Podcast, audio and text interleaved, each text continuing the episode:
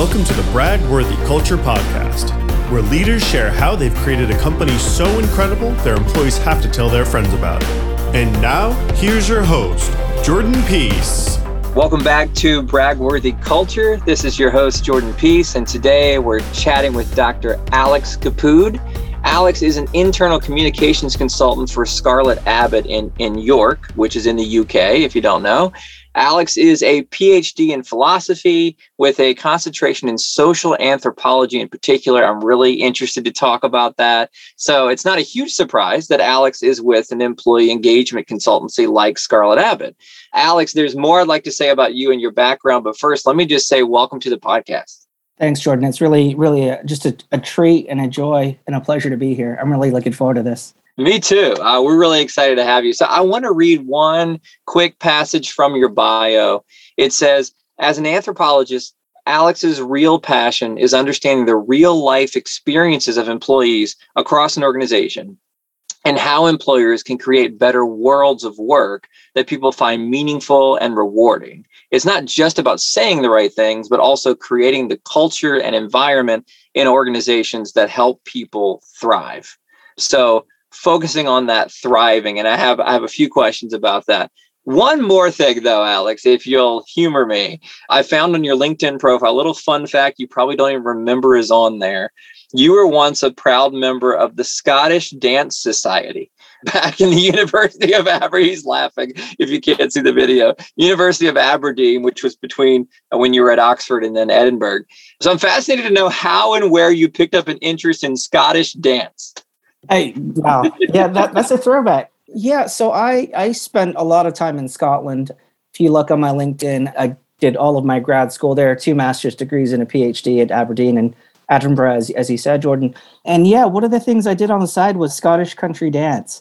So this is something that I was in a wedding in the Isle of Lewis, like these, these small rural islands, forty miles off the northwest coast of Scotland, and got invited to a wedding. Just, you know, that's his own story, but right. We were there for a wedding, and basically every wedding in Scotland, they have what's called a ceilidh. Hmm. It looks like ceilidh if you spell it out, like grammatically with English. But yeah, they've got these ceilidhs, and they're just like the most fun thing ever. Everyone in Scotland learns how to do them from like the time they're, you know, five years old. It's something they yeah. do in gym class. Like, I guess I, I grew up in Atlanta. I think we did a little bit of like square dancing in P E. Everyone, everyone thought, wow, this is really, really lame. Right. But and I think a lot of people in Scotland think the ceilidh is lame until like they grew up, go to weddings, and it's just a lot of fun. Mm. So basically I found out that, you know, one of the clubs at these universities was basically a ceilidh club. Mm. And they would go around the country, they'd compete with different universities. I never competed. I wasn't that good. But I do enjoy it. You know, if you ever go to Edinburgh as a tourist on a Friday night, there's a club called the, the Gilly Doo on the West End. And they do a public ceilidh. It's just a good time. And they teach you all the steps and everything. But yeah, so I thought, yeah, it's it's one of my niche skills. Right. I've got a lot yeah. of stories to tell.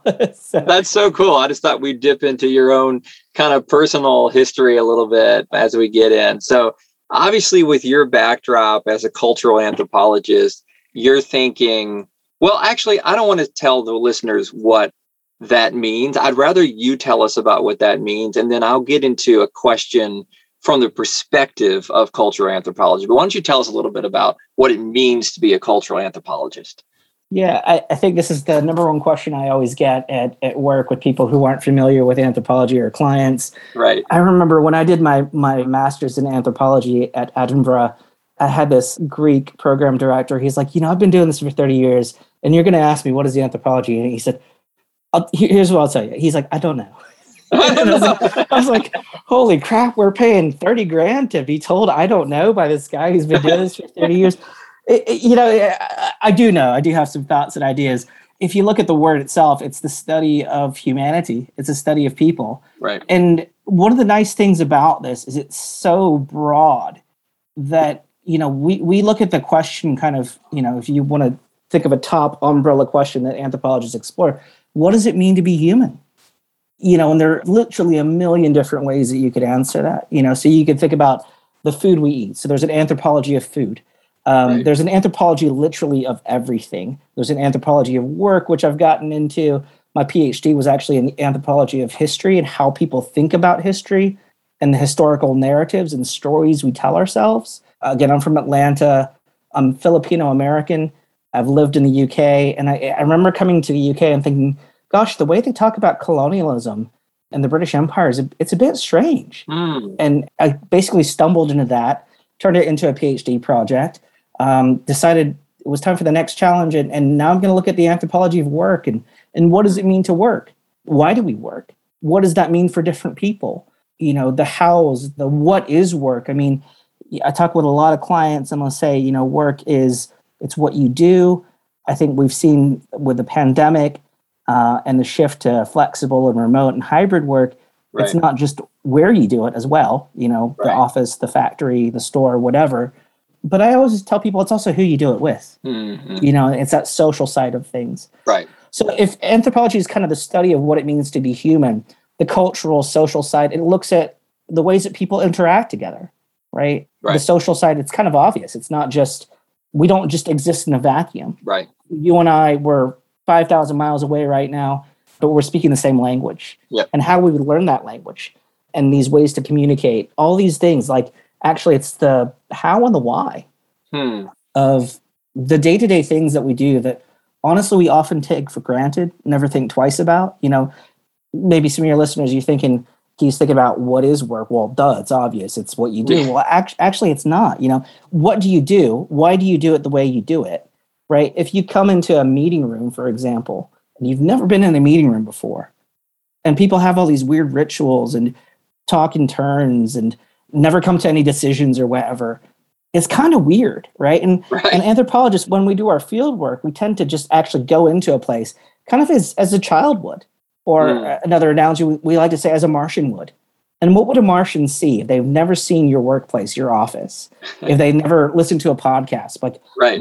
What are these guys talking about? Right. You know? Yeah. No, that's fascinating. I don't. There was a, I don't know if it was a poem or something I read one time about the perspective of a Martian kind of looking down on humans and like, what, you know, what is what's going on? And the perspective was that we all are servants of our pets, that like the dogs were in charge and we walk around cleaning up their mess and feeding them. And, this is, and we were clearly servants of these animals um, from their perspective. So one relationship that I want to explore in that vein is the relationship between employer and employee.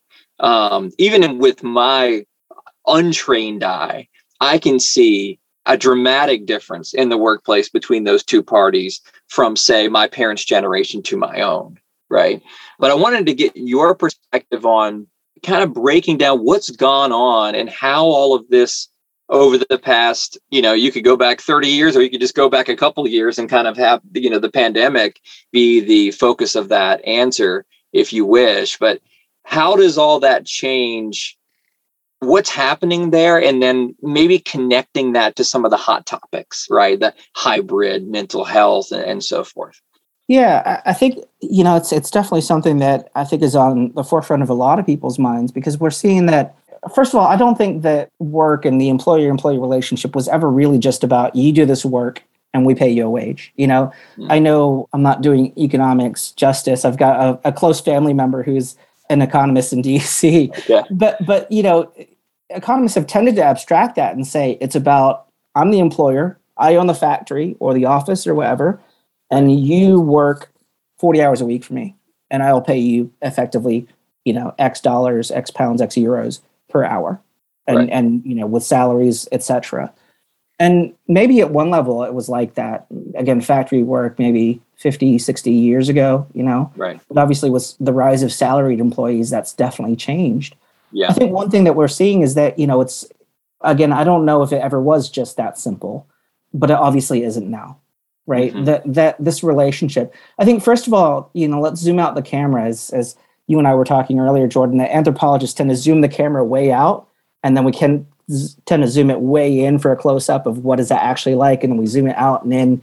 It's dizzying sometimes. But I, I think, you know, we're seeing that, yeah, we need to think, what is this relationship in the first place? Mm-hmm. Yeah, there's a relationship that, you know, you might have with your boss and that they might have with their boss. There's these individual social relationships. But there is also, whether we think of it that way or not, there is that relationship with the company and the yeah. individual, you know?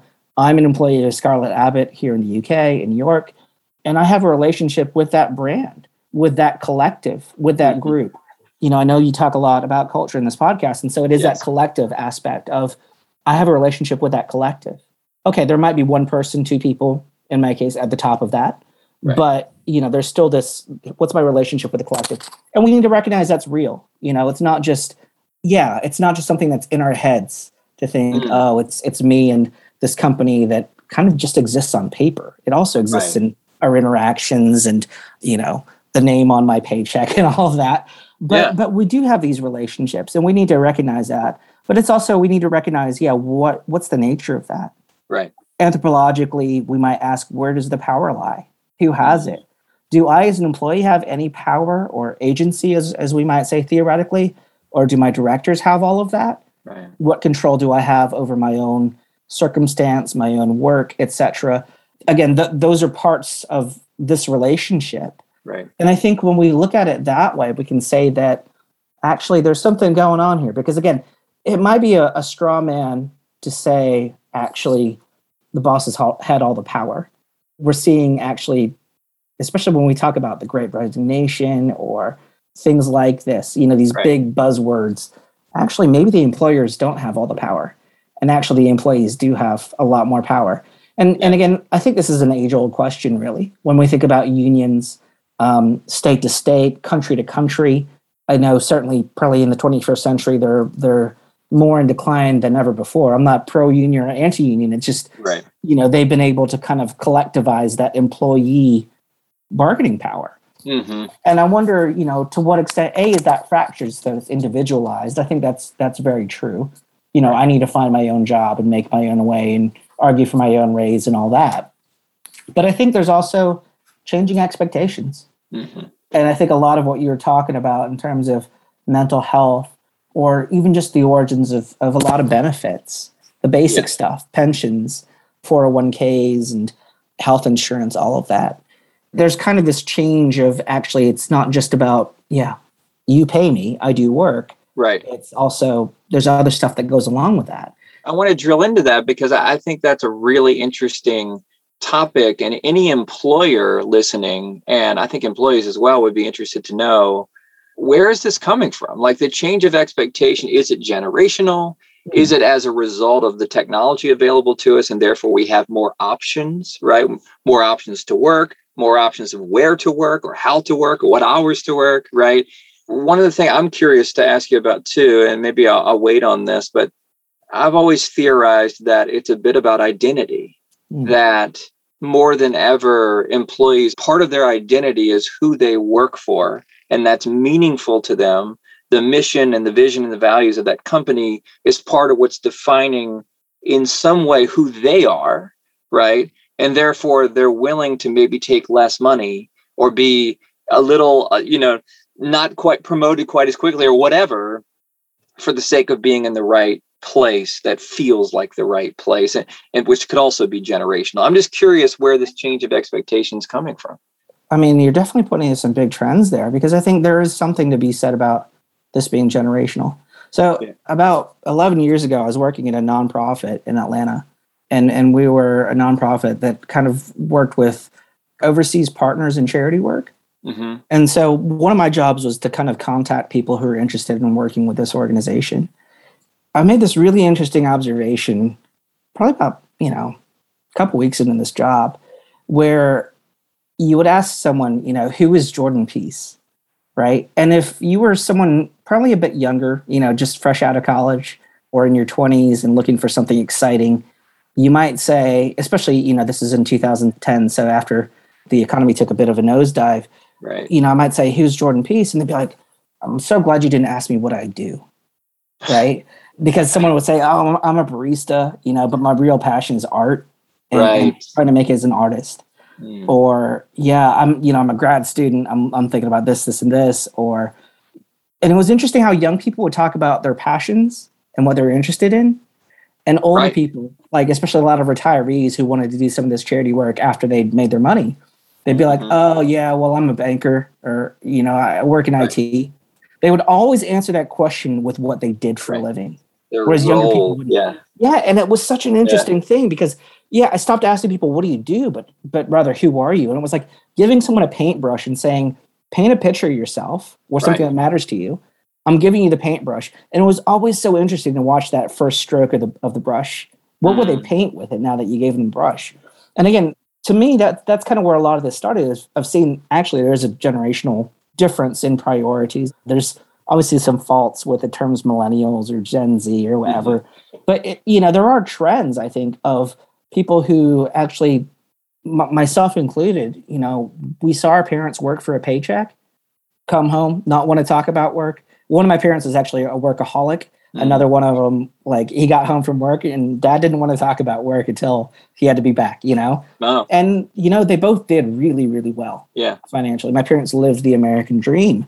But at the same time, like, it was it was interesting to think about, yeah, what was I willing to put up with? What did I want to do, mm-hmm. right? Did I want to be like my mother where I was obsessed with my work, couldn't put it down, where I was so driven by it? Or did I want to be a bit more like my dad who was really good at his job and worked harder than his air, but it wasn't his whole life and he didn't right. want it to be. Right. And and I guess for me, seeing those two examples of here's my mother who her life, her identity is as a food microbiologist, and as a mother. And my dad was, you know, he had all these different interests and hobbies and other things he wanted to do. Yeah. And it's interesting when you think about it that way, that you're right. There's something to be said about identity. I think in general, we want, I still call myself young, by the way, but yeah. we, uh, I'm with you. I think we're about the same age, Alex. I'm with you, man. Still hanging on. Yeah. You want to tie into some sort of purpose. Like, what's the meaning of life, you know? And yeah. again, you could talk about all these bigger social trends of the decline of religion or kind of this hyper-individualism that we see with a lot of social media, right? Maybe that's another chat for another day. Ah, uh, yeah, that's a whole, th- that's that's a series, I think. things things are very kind of personalized, you know, even when yes. you think about personalized, customized experiences in mm-hmm. our, our software journeys, for example. Mm-hmm. We see that, and it, obviously it's a b- bigger social trend that's trickling into the workplace. Right. Right. I was, I was reading something by a top consultancy the other day, just you know, seeing what other people are writing. And it, right. yeah, it's very much about personalizing the work journey. Yeah. And again, that's when you read that, you're like, actually, that's just another form of individualizing, mm-hmm. which again, it has its ups and downs. I'm not saying it's all bad. Yeah. It's good to to be able to understand and recognize individual needs. Right. But we, again, we need to zoom out the camera and kind of say, well, where does that fracturing actually lead us to? Right. right. Are we actually kind of maybe more disconnected from each other? It's like when you walk into a cafe and you see four people on their phones together, not saying a word. They might be texting each other. Right. Right? They might be on the group chat, but they also might not be. And they're kind of checked out and detached, even though they're in the same place. Yeah. I was in a little local grocery store recently and they had some, I don't remember if it was plates or napkins or something with, you know, an image and text on it. And it said, hey, what are you doing later? I'm going to have seven people over. We're all going to stare at our phones. Like, making plans to not communicate. So, yeah, I, I think, gosh, I mean, there's so much on this topic of the employer-employee relationship. And, I, and I'm happy to be able to dig in a little bit to these issues of identity, expectations. I think expectations sounds like that. That's huge. Individualizing, personalizing. All of that. I mean, that's something that I've been saying personally for the last, you know, several years. It's just, you know, right or wrong, right? The pros and cons here, but, but right or wrong, millennials and younger are growing up, walking into Starbucks and using a twenty word description to get the perfect drink. And then they go to work and you say, hey, do you want chocolate, vanilla, or strawberry? And it's like, hey, catch up. Workplace, you know, because the marketplace is way out here, yeah. right? So really interesting stuff. We are shockingly almost at half an hour. So let me ask you one more question, and then I'm obviously going to have to have you come back because there's just a lot to dig into. And when you do what you're doing, when you zoom out and then you zoom in, you can't have a, a short little buzzword-filled conversation. It's, there's too much depth, right? And that's a good thing. I love it. So I wanted to ask you just one more thing around mental health for the sake of our listeners that are employees and just dealing with their own lives and circumstances and their own mental health, but also for employers and trying to understand how the employer can kind of help. So let me put it this way. We're seeing a lot in the workplace, pop culture, the Olympics, with mm-hmm. Simone Biles, for example, we're seeing a lot of kind of mental health awareness, right? Certainly on the rise. And it's easy. I could sit here and say something sensational like, oh, there's no stigma anymore. And that might sound good. And, and, and we could, you know, we could put that on a GIF or something, but culturally speaking, and, and maybe just keeping this to the West for now, mm-hmm. since that's the majority of the listenership, how much progress have we really made on helping employees feel comfortable revealing their need for help? Like, what more do we need to do to create a culture where, I think as Michael Phelps put it the other day, it's okay not to be okay? Hmm. Man, that's a deep question. Yeah. I think, I, I mean, there's so many roots that, that we could explore this from. I think one is that this is one of the biggest differences I've noticed between the U K and the U S. Hmm. I think in the U S, we're much more open about it. We're much more open about feelings. Yeah. Watching an Olympian break down and cry tears of joy, it's like, well, in America, we totally relate to that. Right. I don't want to offend any English listeners or British listeners. I know from my friends that they get a little awkward about that, those outbursts yeah. of emotion, like, you know, very Victorian. You got to hold it in, you know. Right. My partner, she says, you know, I've got to hold my emotions in all the time. That's how I was, yeah. that's how I was raised. And, you know, it's it's one of those things where I'm happy to say I, I do think there's progress. Okay. I think there's progress, you know, both sides of the Atlantic. I think we're more open to talking about it. I'm afraid sometimes, just shooting from the hip here, I'm afraid that sometimes we might perform that conversation, you know, in like a performative sense of mm-hmm. we're, you know, we're, we want to be seen, right? And we want to be seen to have it, be having the right conversations, as opposed to people having that sense of, and here's another topic for another day, psychological safety, yes. to put their hand up and say, actually, I'm really struggling here. Mm. You know, my advice to employers is explore what psychological safety means in your context mm. and provide people with that. Make sure that there's no sort of penalty at all for actually saying, you know, I'm struggling, or I've got anxiety, I've got depression. I think right. leaders play such a massive role in this. I cannot state that enough. If leaders are vulnerable with their people and say, actually, mm. hey, I had to take a day off for this too. Right. I know what that feels like. I and having that empathy, A, to lead and make decisions about your right. people, but also to actually show your people, exactly like Michael Phelps or Simone Biles, showing people it's okay to put your hand up and say, actually, I'm not feeling that great today. I can't do this. I need right. a day out. And, and and I think one of the things that's interesting is, and, and linking this to psychological safety is, and kind of back to the anthropological thing, there's a sense of social debt. There's a lot of companies where people might say, actually, I need to take a day off, but I don't feel like I can, because actually, if I'm taking a day off and no one else is, right. I feel bad because someone's got to pick up my work. Right. Thinking how that plays into it, and how actually, if you're struggling with guilt and feeling guilty about being overwhelmed, actually taking a day out and handing the reins over to your colleagues actually can only, you know, it might exacerbate that. Wow. Again, we can create the mechanisms and tools, but we also need to create those environments and cultures, as as we said at the top, right. where people feel, actually, my team's got me. Right. You know, actually, we're a team. We have this relationship, not just employee and group and employer, but as teams, as individuals, to say, actually, we look out for each other. Hmm. You know, when I was thinking about your podcast, I, I think, you know, the number one thing I'd say is is, actually, maybe it just really comes down to looking out for people. I mean, that's so cheesy to say as an anthropologist. Like, you know, there, there's not a simple buzzword, but actually maybe there is. Maybe it means yeah. just look out for people. Yeah. Take care of your people. Right. Because actually, if you take care of them, they'll take care of you. Yeah. I do believe there's a lot of truth to that, that, you know, we know that engaged, happy, satisfied, well-paid, not overworked employees do great work. Yeah. And, and and I think it's just, it's as simple as taking care of people. You know, don't don't just give people an app and say, and this is another thing about kind of the passing on the responsibility and, and individualizing. Don't just give people an app and say, use this app, it's going to be fine. Well, right. actually, if the problem is you're having three people do the work of eight people, mm-hmm. that's the problem. The right. problem. The problem isn't that people are struggling to cope with that workload. The problem is you don't have the right resource for the workload. When you think about the structure, the structure of your workplace, the structure of where that power is, what you're sharing, you know, what you're focusing on. Yeah, I feel like we could go on on that. I'll probably just leave that one there for now. On and on and on. Absolutely.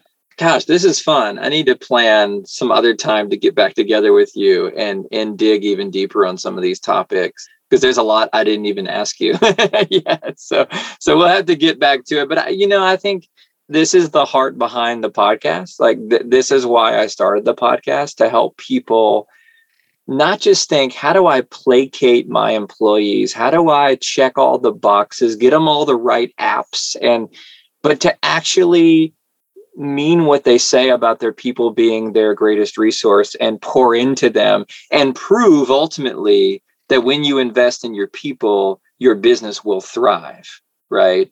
And it's the exact opposite of that age-old adage of like, you know, when the money's flowing, everybody's happy, right? Like I was told that a few jobs ago. It's just like, hey, when everybody's making money, all these social things will go away, you know? And it's like, that that couldn't be further from the truth. They might get stuffed down or, or buried in some sort of excitement over, you know, the thriving financially, but but at what cost, right? At what cost? That's right. At what co- at what people cost, right? Mm.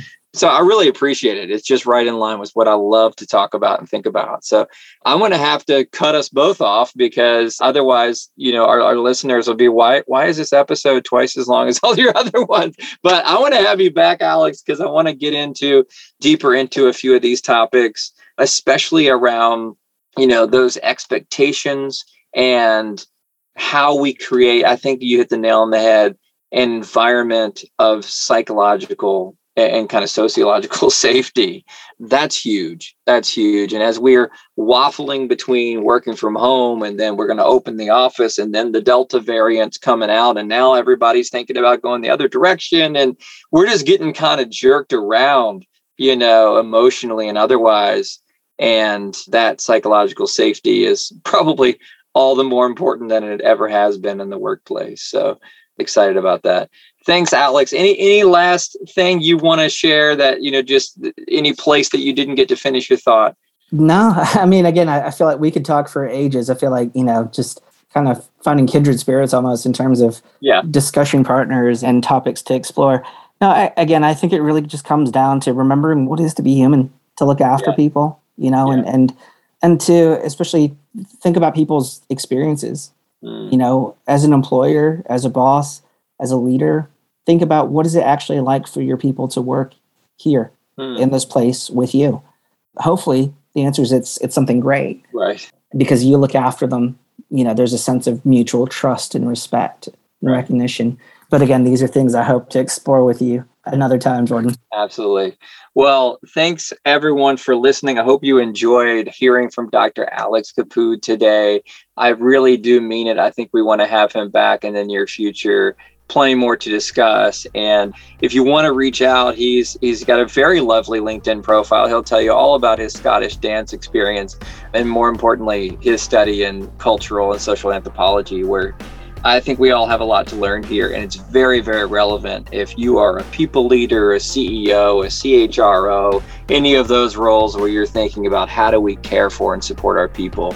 I think Alex could be a great resource to us all. So feel free to reach out to him, and we will see you next week on Bragworthy Culture. Bye-bye.